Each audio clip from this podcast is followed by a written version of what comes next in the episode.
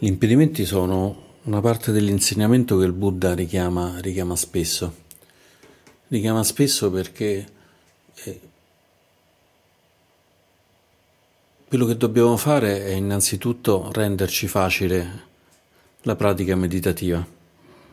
La pratica meditativa pian piano ci, ci purifica, ci permette di essere più calmi, più sereni e quindi di vivere assolutamente meglio la vita in modo assolutamente più pieno.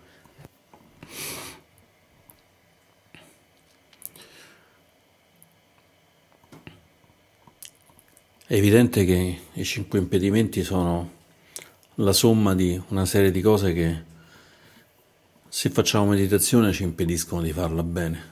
Se durante la meditazione ci arrabbiamo è ben difficile stare lì a osservare le sensazioni, a osservare in che modo si forma l'insoddisfazione, la sofferenza, il dukkha. O così, insomma, se cominciamo a pensare a quel buon cibo che andremo a mangiare, a quella bella donna, a quel bell'uomo che vogliamo tanto, anche questo ci porta, ci porta via, ci sballottola lontano da, dal nostro stare in questo momento. E così come è vero nella pratica meditativa, queste cose sono vere anche nell'incontro con le altre persone, con l'incontro con le cose. Se incontriamo una persona ma stiamo arrabbiati, ben difficilmente riusciremo a vedere veramente questa persona. Se vediamo una persona ma siamo colpiti dal suo aspetto sensuale e pensiamo solo a quello, in un qualche modo non stiamo più vedendo una persona ma stiamo vedendo gli effetti dei nostri, dei nostri desideri sensuali e quindi la relazione che abbiamo con questa persona se ne sarà inevitabilmente falsata. Nella pratica meditativa capita anche molto spesso di provare una bella sensazione. Stiamo lì, stiamo in pace, stiamo facendo meditazione e pian piano raggiungiamo quello stato in cui stiamo proprio bene, proprio bene, talmente bene che ci prende un po' di sonno e probabilmente dopo un po' ci, ci, ci, svegliamo perché la testa ciondola troppo e un altro po' caschiamo per terra, a quel punto ci risvegliamo e dici oddio, mamma mia ho raggiunto il nirvana, stavo veramente talmente bene, ma chiaramente insomma del nirvana questo torpore ne ha ben poco. Allora magari avevamo semplicemente sonno e quindi forse non era il momento giusto per fare la pratica, ma magari invece niente, semplicemente abbiamo sviluppato un'avversione perché questa parte di torpore, questa parte di intorpidimento, di sonno, spesso non è nient'altro che una reazione della mente che non vuole andare a vedere queste cose, le cose che stiamo investigando. Stiamo analizzando le sensazioni e vediamo che queste sensazioni di piacevole spiacevole magari sono collegate con delle cose nella mente che non, non ci piacciono stiamo pensando a qualcosa di razzista e riconosciamo che c'è una sensazione piacevole. Mm, questa cosa non ci piace per niente. Stiamo pensando, si presenta nella nostra mente il Buddha e pensiamo, mamma mia, che rompiscatole, sempre a dirmi di fare questo e quell'altro. Una bella sensazione spiacevole. Nemmeno questo ci piace. E così facendo pian piano si sviluppa un'avversione non tanto alla cosa in sé quanto ai pensieri che ci stiamo mettendo. Allora la mente si può rifugiare in questo torpore. Per cui questo torpore che sembra una cosa così innocua in realtà non è innocuo proprio per niente, perché è un allontanamento da quello che, che c'è per davvero. È come se vedessimo dell'acqua torbida e pensassimo no, io non sono capace di, di pulire quest'acqua, allora sai che c'è, mi giro, guardo da un'altra parte e poi mi annoio e lascio perdere.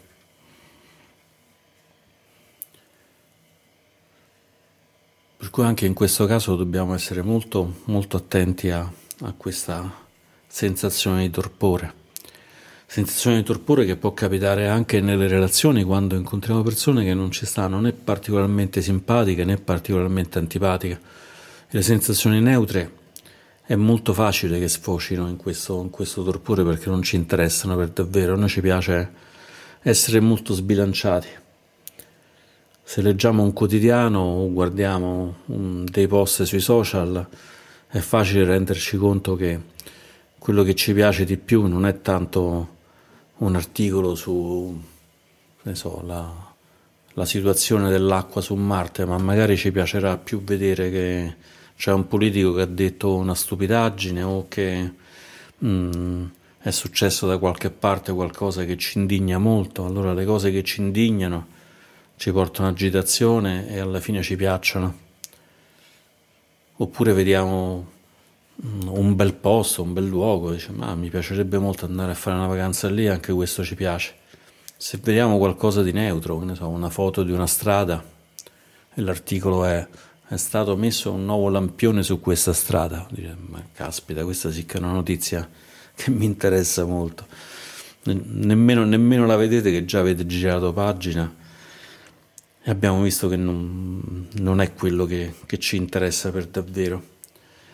E anche questo è un fenomeno abbastanza naturale perché la mente quando è inquieta continua a fare questa specie d'altalena fra mi piace tantissimo e non mi piace tantissimo.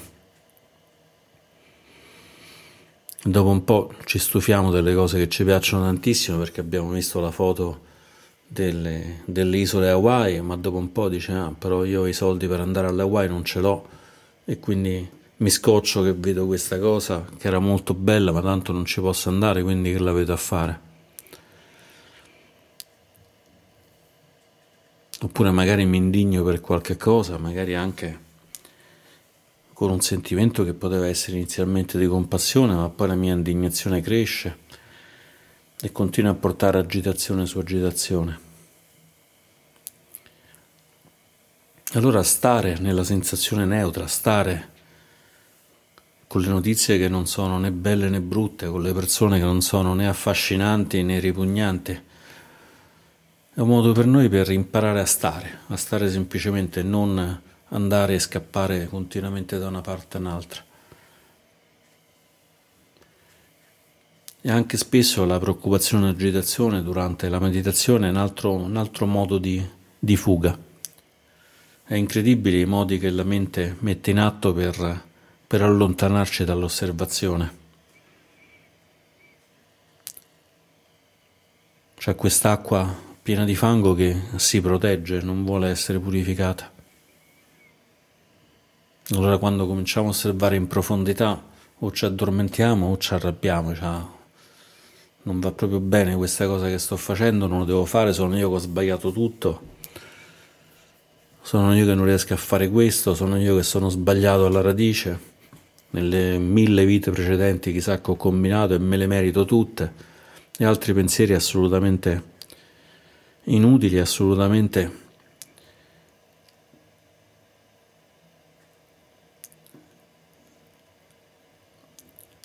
assolutamente sono dei motori che ci portano lontano, ma noi in questo momento quando facciamo meditazione ci serve di stare un po' fermi di dire ok, ne ho viste tante, ne ho pensate tante, ma adesso per qualche minuto fammi stare in santa pace, in santa pace a stare su questa parte.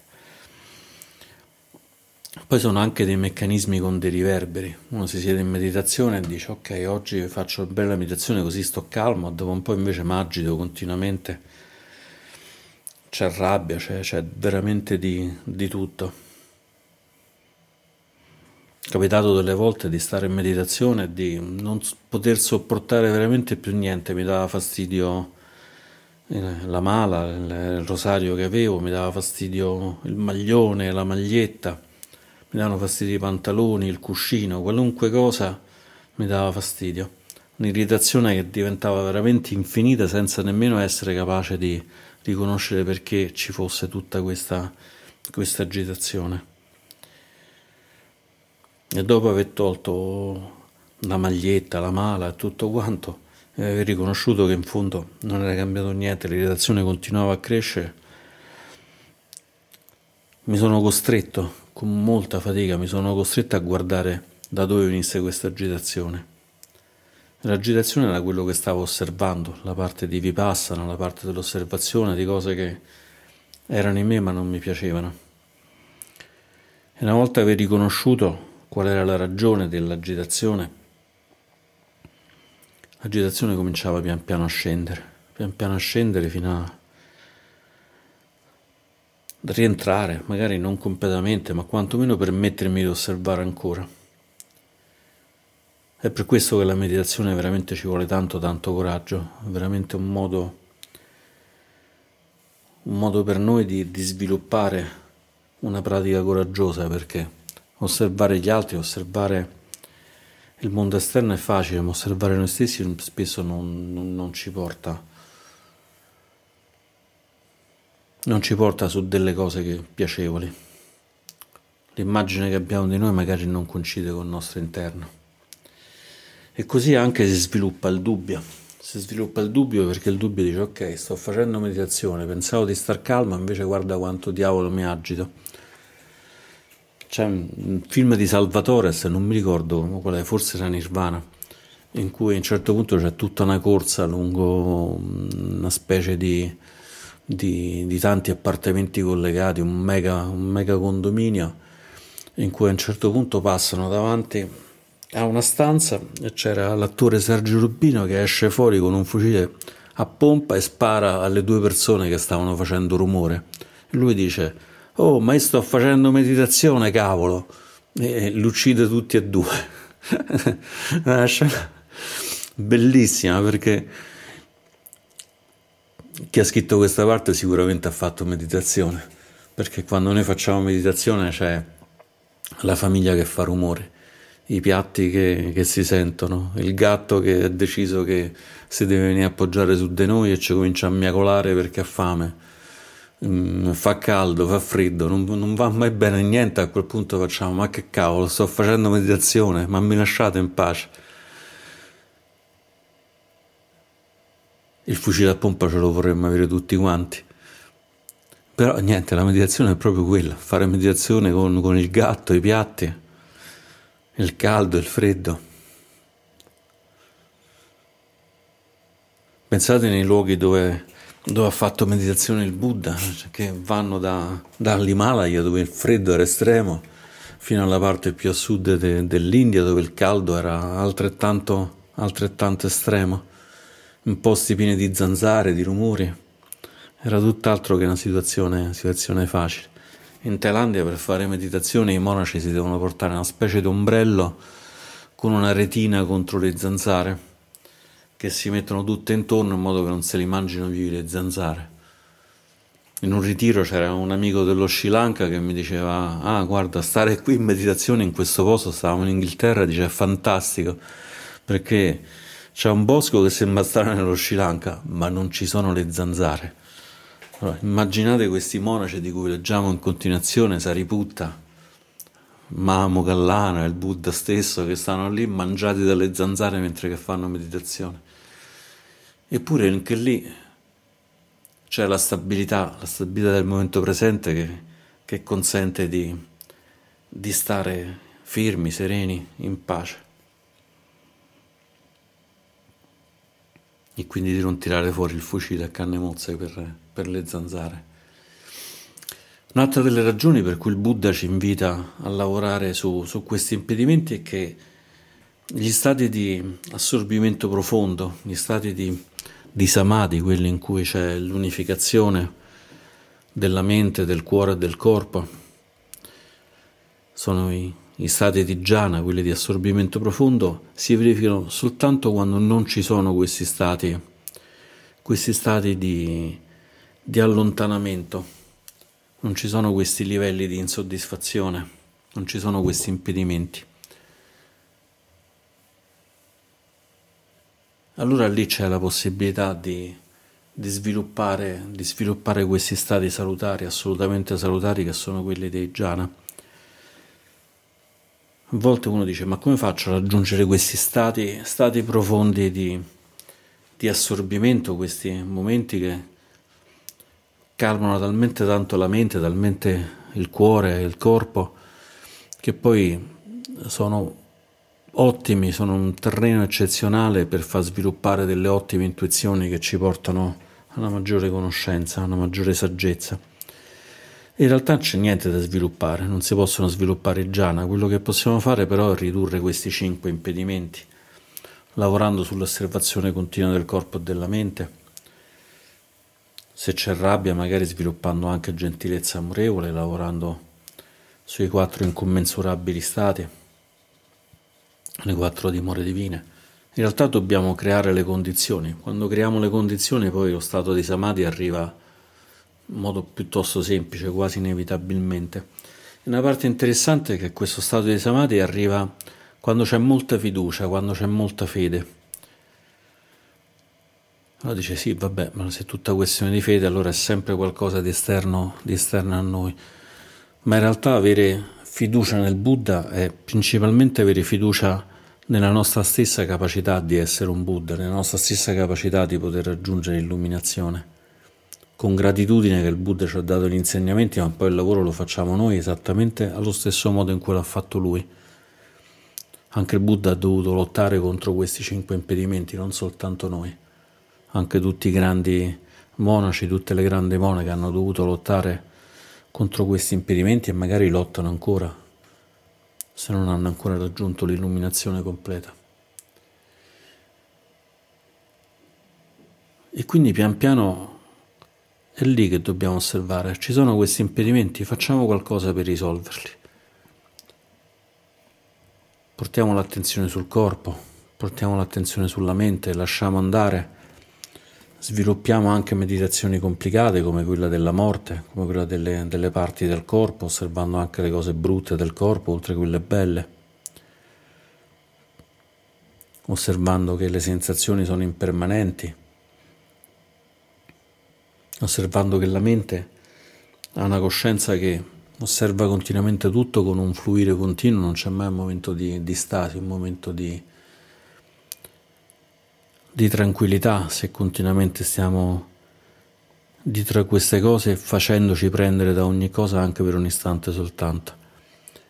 E c'è il Buddha in, in, un, in un, un, sutta che si chiama I frutti della vita ascetica, un sutta piuttosto lungo, sta nel Dika Nikaya che è la raccolta de, degli insegnamenti lunghi in cui parla di tutti quanti i benefici dell'essere monaco ma come spesso capita, i benefici dell'essere monaco sono anche i benefici del praticante, anche del praticante laico. il Buddha dice questa cosa. Quando questi cinque ostacoli esistenti in lui, nel monaco, nel praticante, non sono abbandonati, il praticante li considera come un debito, una malattia, una prigione, una schiavitù, una strada in una regione deserta. Ma quando questi cinque ostacoli esistenti in lui sono abbandonati, allora li considera come una mancanza di debiti, una buona salute, una liberazione dalla prigione, un'indipendenza, un posto sicuro. Vedendo che sono stati abbandonati ne è contento.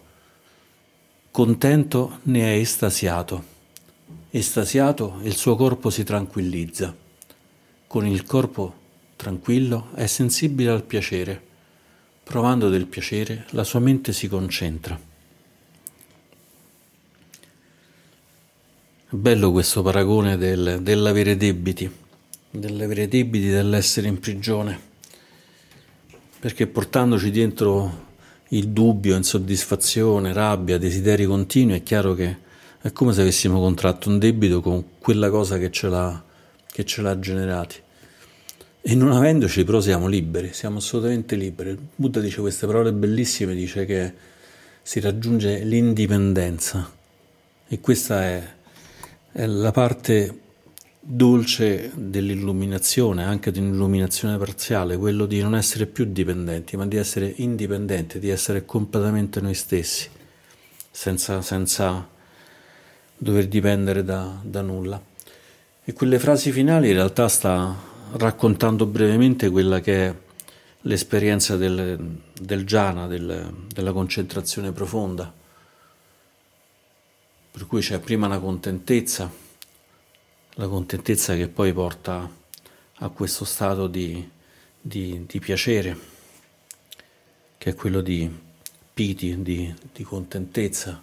Dalla contentezza poi arriviamo alla gioia, alla gioia di Arrivati alla gioca di Suka, a quel punto stiamo finalmente, finalmente tranquilli, lasciamo andare anche la contentezza e la gioia e possiamo stare finalmente in pace.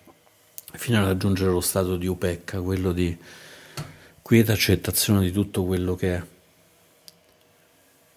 Allora lì la mente semplicemente si concentra, si concentra e si unifica. Ed è quindi lasciando perdere i debiti che stiamo creando le condizioni per questa, per questa gioia, per questa felicità, per questa indipendenza.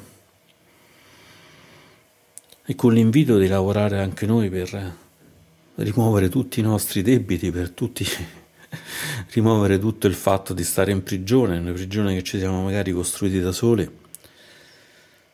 Il mio augurio è che tutti noi possiamo sperimentare questa mente concentrata e questa mente totalmente libera.